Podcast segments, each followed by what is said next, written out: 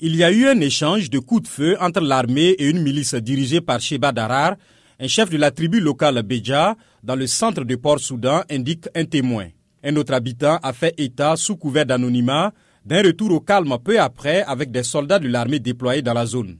Sheba Darar a soutenu l'armée au début de la guerre avant de se rebeller contre les représentants du gouvernement qui s'installaient dans l'est du Soudan. Il n'a toutefois pas annoncé d'alliance avec les paramilitaires qui forment les FSR. Depuis le 15 avril, la guerre entre l'armée dirigée par le général Abdel Fattah al-Burhan et les forces de soutien rapide de son ancien adjoint Mohamed Hamdan Daglo était surtout concentrée à Khartoum et au Darfour, dans l'ouest.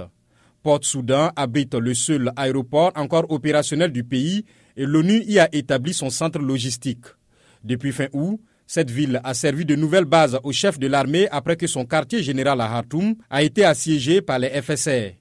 Le conflit a fait près de 7500 morts, selon une estimation prudente de l'ONG Ahmed Conflict Location and Event Data Project.